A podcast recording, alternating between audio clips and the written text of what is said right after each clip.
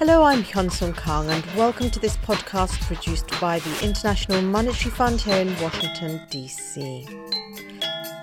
Global food prices have hit record highs. That's according to the U N's Food and Agriculture Organization, which reported today that price levels had surpassed those seen during the two thousand seven to two thousand eight food crisis. But what are the causes behind the surge and how has it affected some of the poorest people in the world? To help me answer those questions, I'm joined by Sean Roach, an economist with the International Monetary Fund who's been doing research in this area, and Hassan Zaman, an economist with the World Bank's Poverty Reduction and Equity Group, who studied the impact of those rises on sub-Saharan Africa. I began by asking Sean Roach about the causes behind these record price rises. There are a number of explanations, but the catalyst, what's really sparked the latest rise, has been a series of disappointing harvests throughout the world, mainly related to weather factors. We had poor weather in uh, Russia and the former Soviet Union during the summer. That affected um, wheat harvests. We had bad weather also in the U S, and that has affected corn. And as we've moved through the, the later stages of two thousand ten and into the early part of two thousand eleven, the effect of La Niña, which is a global weather pattern, has really started to affect the Pacific Rim and Asia and Australia, which we have seen recently from the floods. And that's starting to affect um, rice harvests, but also local vegetable markets. So you can see also that uh, local vegetable prices have been rising quite sharply in some Asian countries, again related to, to weather issues. So it's been a perfect storm. Mister Zaman, can I turn to you at this point? Obviously, people around the world are affected by these price rises, but the poor are affected more than those in rich countries. Mm-hmm. Tell me about the severity of the impact of rising food prices. I think it's important to start with the fact that poor people consume about sixty to seventy percent of their budgets they, they spend on food. For people who live on the margins, any spike in these prices can cause severe drops into poverty and, very worryingly, sharp increases in malnutrition as well, which can have long-run impacts.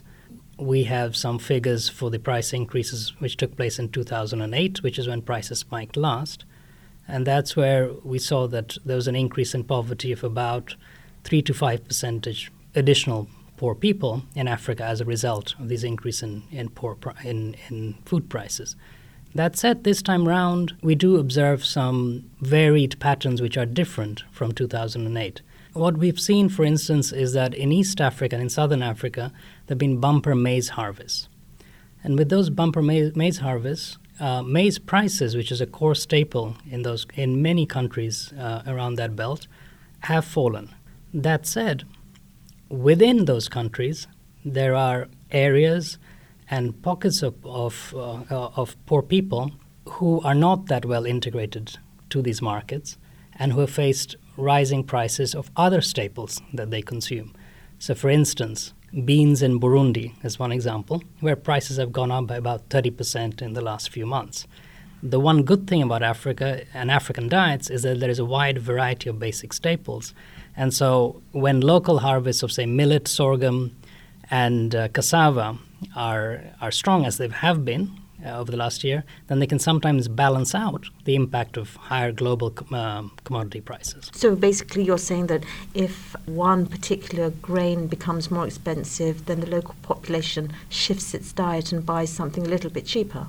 That's right. To the extent that those other grains are available on the market, then then some substitution away from core staples is possible, and and that that happens across the, across the world. Sean Roach, coming back to you, Mister Zaman's identified some of the grains which have risen in price on local markets. What's the global picture? Which are the grains which have seen the largest price rises? The grains that worry us most at the moment are corn and wheat. Um, both have been affected by supply setbacks.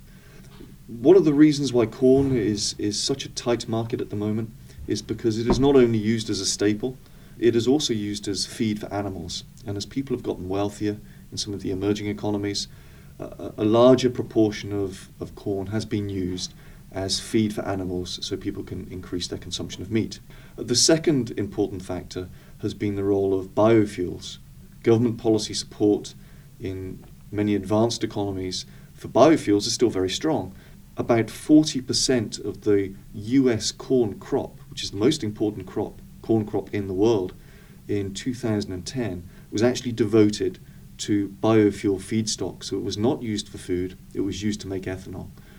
Corn is, is at the nexus at the moment, within grains of, of the price rises, and that's where we see the most potential for spillovers to other food products.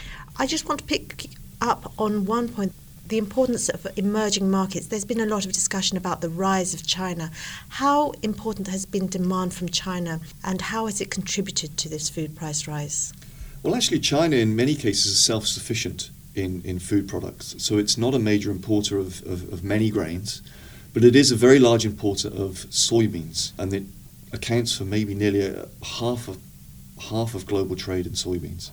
Again, why it's importing soybeans is basically as animal feed. So as the demand for meat goes up, as people become richer and want a more varied diet, so the demand for soybeans has gone up. The risk from China going forward probably is related to the fact that although they are currently largely self-sufficient, they're approaching limits to how much more food they can grow in China. So does that mean that they could be a potentially huge purchaser of grains, and as a consequence, and we have no idea how great the demand might be, but we might see demand shooting up as a result of this requirement from China? That's certainly true, and another factor I think that's worth bearing in mind is um, China is basically growing food wherever it can at the moment, and in many cases it's growing it on marginal land, land which isn't particularly well suited to growing the grains uh, that it is growing, which makes China a little more susceptible to weather-related shocks. So you might see in the future more weather-related shocks in China, forcing China to go into the global market to import some key grains, for which in the past it has been self-sufficient. So this is not only a trend, but it is also a, an issue where China is more at risk from weather-related setbacks to supply. Mister Zaman, the impact of food prices on Sub-Saharan Africa is not uniform. Some groups tend to suffer more than other groups. Can you elaborate on that? For a start, urban consumers, poor urban consumers suffer the most. That's because they don't grow anything and they just buy on the market. Often they, they tend to buy imported grains as well. In rural areas, the, the picture is more varied. The rural poor on the margin are adversely affected, but at the same time, they do benefit from the fact that wage rates go up as food prices increase, and so they get uh, employed uh, by the wealthier farmers who clearly benefit from, from higher food prices.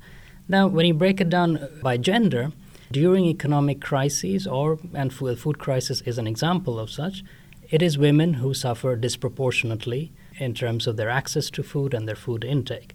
Because women are proportionately more adversely affected, that often means that the children they may be carrying, if they're pregnant, or young infants who they tend to care for, are also adversely affected. What we know about on all the research on malnutrition is that if you don't feed children properly between the between when a, uh, a woman is carrying the child and until the age of two, then it's very difficult for one to rectify that damage when they're later on, when they grow up, and they can lead very unproductive lives as a result.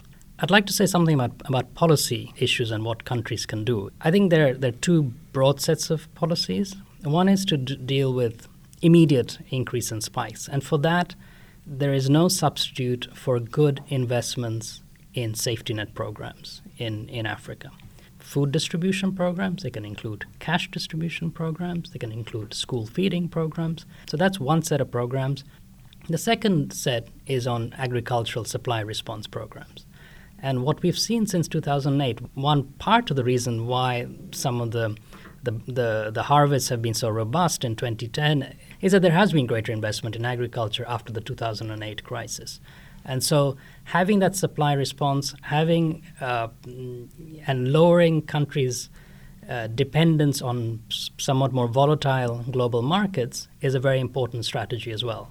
Sean Roach, coming back to you, Mister Zaman's mentioned some of the precautions, some of the measures which governments might consider taking in response to food prices, but what are the prospects looking ahead? What's the immediate outlook for food prices? Many of the uh, setbacks that we've seen in, in supply during twenty ten should be mostly reversed, assuming a return to more normal weather conditions in twenty eleven. So the outlook for harvests is reasonably good. The, the risk is that we won't know about those harvest outcomes until later this year. In the meantime, people will be uncertain. We have seen uh, an increase in precautionary demand. Some governments have been uh, stockpiling food because they are worried about prices rising even further and supplies becoming more difficult as the year goes goes on. Other near-term risks include um, higher energy prices. We've already seen oil prices going up. Oil prices and energy prices generally are a very important input to food prices. So if we do see oil prices go up further, that will have a knock-on impact on food prices because they're used as um, fertilizer, they're used to transport uh, food from one place to another, they're used in the cultivation process itself. And also I think that another risk that we may see, um, and we've seen some signs of this already in, t- in two thousand ten, is trade policy responses. It's very important that governments um, rely as much as they can on global markets and refrain from imposing restrictive trade policies, because that only serves to increase global food price volatility, and nobody is a particular winner from that strategy. And then finally, I think what one particular risk that is worrying is the fact that simply global food stocks are low. So with inventories so low, uh, the risk is that further supply setbacks, should we see them this year, would have very large impacts on prices. And food stocks will take a long time to be rebuilt. It's going to take two, three, four years.